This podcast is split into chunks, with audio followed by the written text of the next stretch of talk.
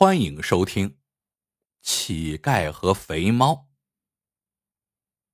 白州城里新来个县令，姓陈。此人有个癖好，只要稍有空闲，就穿上便服，到大街小巷考察民情。没过多久，白州城出了个神出鬼没的采花大盗，官府一直未能捉拿归案。这一天。陈县令带着几个衙役上街，在城门口看见一排乞丐一粒躺着。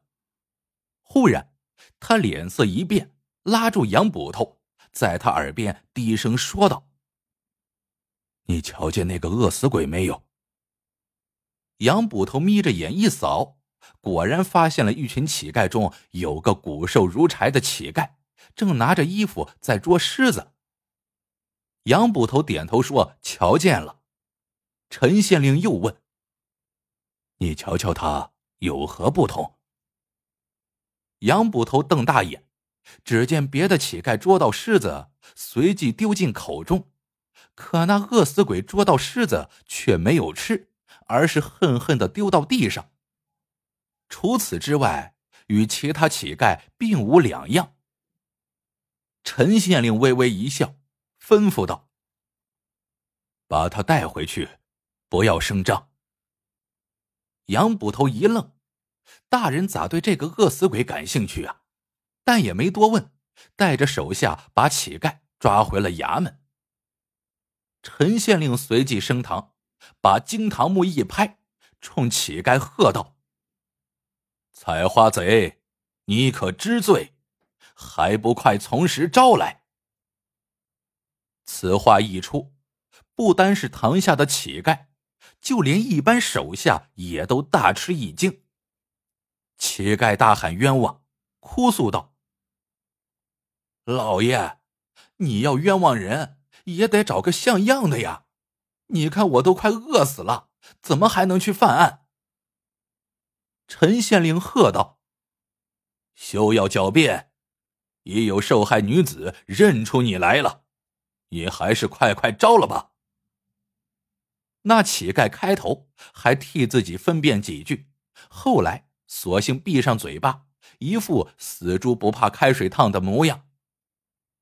陈县令沉吟半晌，说道：“采花一案，你有很大嫌疑，在我没抓到真凶前，先委屈你在此住一段日子了。”乞丐被带下去之后。陈县令招手叫杨捕头过来，细细吩咐，把乞丐关在后院那个闲置的小院子里，多派人手日夜看守，给他新衣新鞋，让他吃好睡好，一日三餐，四菜一汤。杨捕头听罢，心里很不高兴，这陈大人行事太邪门了。尽管不乐意。可还得照大人的吩咐去做。他派人烧了一桶热水，硬把那乞丐剥光，扔进了桶里，洗干净之后换上新衣裳，一看，乞丐居然有了几分人样。然后他命厨房做好饭菜，端到屋里，果然是四菜一汤。杨捕头几个看得眼里冒火，这些伙食。他们做公差的还吃不上呢。杨捕头没好气的朝乞丐喝道：“这是你的，吃吧，别噎死你。”他以为乞丐会像饿狼一样扑上去，谁知乞丐只是瞧了一眼，便把眼光移开，说道：“我不吃，你们还是拿走吧。”杨捕头一听，火顿时上来了。好你个采花贼，还真把自己当老爷了！你爱吃不吃，饿死不干我事。说罢，率众人出门，锁上了门。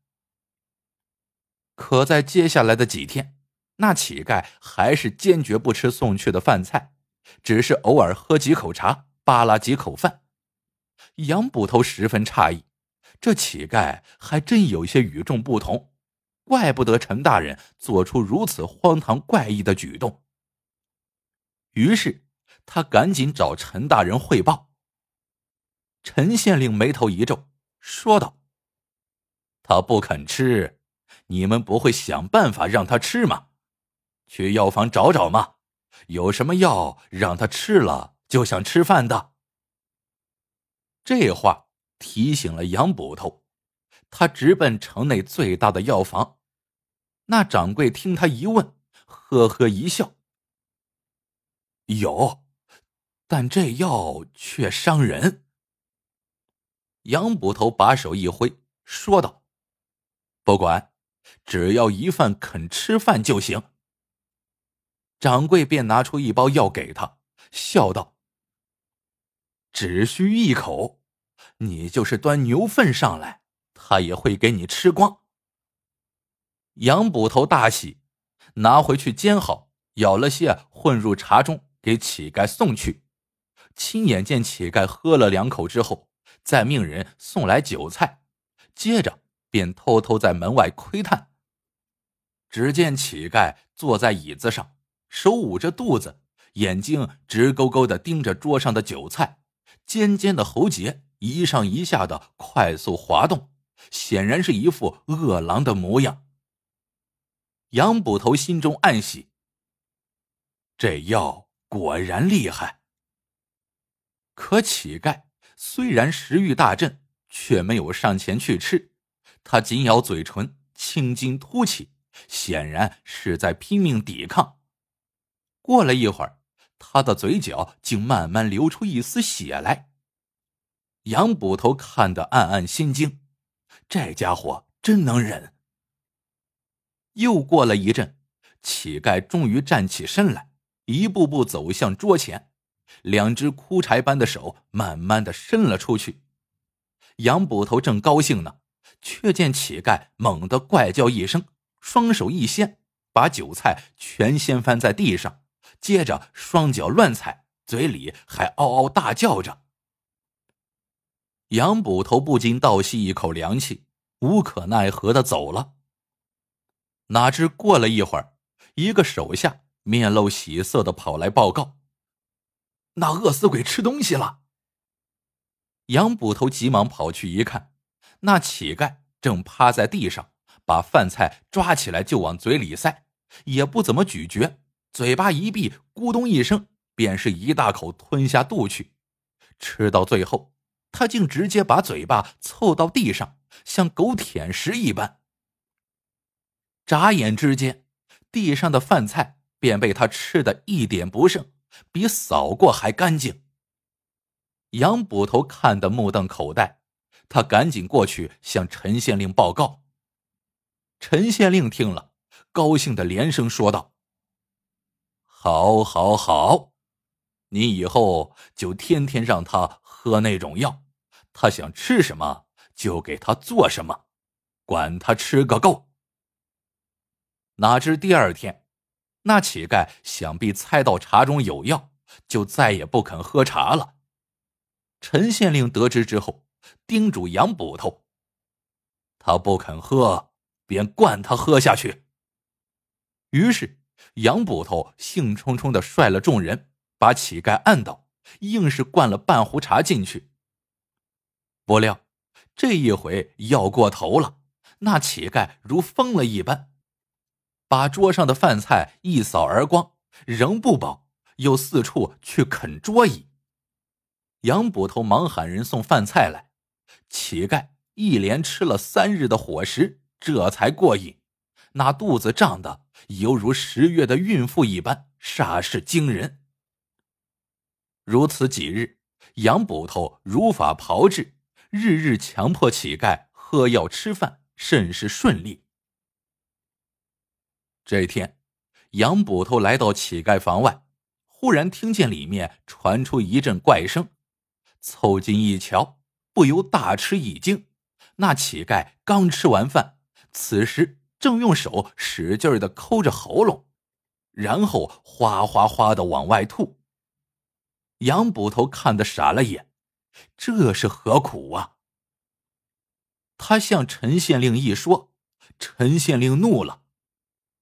以后等他吃完饭，就把他绑在椅子上，派两个人守着，不许他吐掉。杨捕头挠挠头皮，只得照办。晚上，他给乞丐灌了药，等他狼吞虎咽完毕，便拿绳索把乞丐绑住，旁边还站着一个捕快，拿刀看护。第二天早上，待乞丐吃饱喝足，杨捕头正要拿绳索捆住，乞丐忽然摆手道：“且慢，我要去见大人，我认罪了，我便是采花贼。”杨捕头大惊，带着他去公堂。谁知陈县令一听，冷笑道：“你莫着急，再过两日。”真正的采花贼便会落网。说完，挥手命令将人带走。果然，过了两日，前阵子作案的采花贼被逮住了，供认不讳。杨捕头急忙问：“真正的采花贼已经归案，把那个乞丐放了吧？”陈县令仍是不露声色的说道：“谁晓得采花贼有几个？”还是先关着，老样子，好好招待他。杨捕头大为不满，过去一看，乞丐刚吃完一桌酒菜。杨捕头火冒三丈的抖出绳索，想把他捆牢，乞丐却摇头长叹一声：“公爷，别捆了，你们这样做，我虽每日吃好的喝好的，却是生不如死啊。”嗯，罢了罢了，以后我自己好好吃饭，再也不吐出来了。杨捕头一怔，恨恨道：“这样就好，你若再敢耍花招，看我怎么收拾你。”从此以后，乞丐果然老实了，每天自己喝一口药，然后便风卷残云般大吃一顿。吃饱就往床上一躺，呼呼大睡。睡醒后又接着吃。这还不算，他还吃出派头来了，要求吃这样吃那样的。杨捕头他们按照陈县令的吩咐，由着他吃。自打乞丐敞开肚皮吃喝之后，三天便长一圈肉，速度十分惊人。如此一月有余。乞丐越活越滋润，像个养尊处优的老爷一般，一身的油水。这一天，陈县令率了众手下来到房里，看了一眼乞丐，仰头哈哈大笑。乞丐见了他，却叹了口气，说：“唉，我的好日子到头了。”杨捕头早就厌恶至极。闻言问道：“大人，我们要把他放了吗？”陈县令一笑：“杨捕头，你仔细瞧瞧，看看他是否眼熟。”杨捕头诧异的盯着乞丐那张胖乎乎的脸，经陈县令一说，忽然也觉得似曾相识，好像在哪儿见过。猛然间想起了什么，指着乞丐喊道：“莫非你是肥猫？”他不是肥猫，还能是谁？陈县令厉声喝道：“肥猫，你现在还有什么话好说？衡阳刘大财主灭门惨案是你干的吧？从实招了吧！”说罢，一抖手中的画轴。露出一张画像，画中人肥头大耳、大腹便便，活脱脱就是眼前的乞丐。原来画像上的人乃是鼎鼎大名的江湖大盗，绰号肥猫。十年前犯下衡阳刘大财主灭门一案，并连同无数金银财宝一并消失，官府通缉捉拿十年无果。至今尚未结案。陈县令来白州前已经接到密报，说肥猫在白州落脚，并极有可能易容改装。陈县令便常常暗中查访，终于发现了他，乞丐望了一眼画像，情不自禁的摸摸自己的肚子，长叹一声，说道：“不错，我便是肥猫。事到如今，我愿意招。只是我不明白，大人是如何发觉我的？”陈县令大笑道：“肥猫啊，肥猫，你为了躲避追捕，竟让自己瘦成一个饿死鬼的模样，这番毅力可敬可叹。可你办什么不好？为什么非要扮乞丐呢？乞丐有不吃肉的吗？”陈县令说：“有一次在街上。”他刚好看见一户人家在施舍，所有的乞丐都围上去去抢食物，唯有一个瘦乞丐懒洋洋的躺在地上不动。一个丫鬟以为他饿得动不了了，便过去塞给他一个肉包子。哪知这个乞丐居然把包子掰开，把肉馅扔掉，而后一口吃掉半个包子，把剩下半个塞进了怀里。陈县令大感奇怪，自此便盯上了他。肥猫听罢，黯然长叹：“一招不慎，满盘皆输啊！”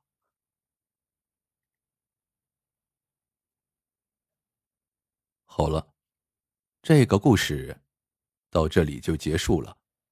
喜欢的朋友们，记得点赞、评论、收藏。感谢您的收听，我们下个故事见。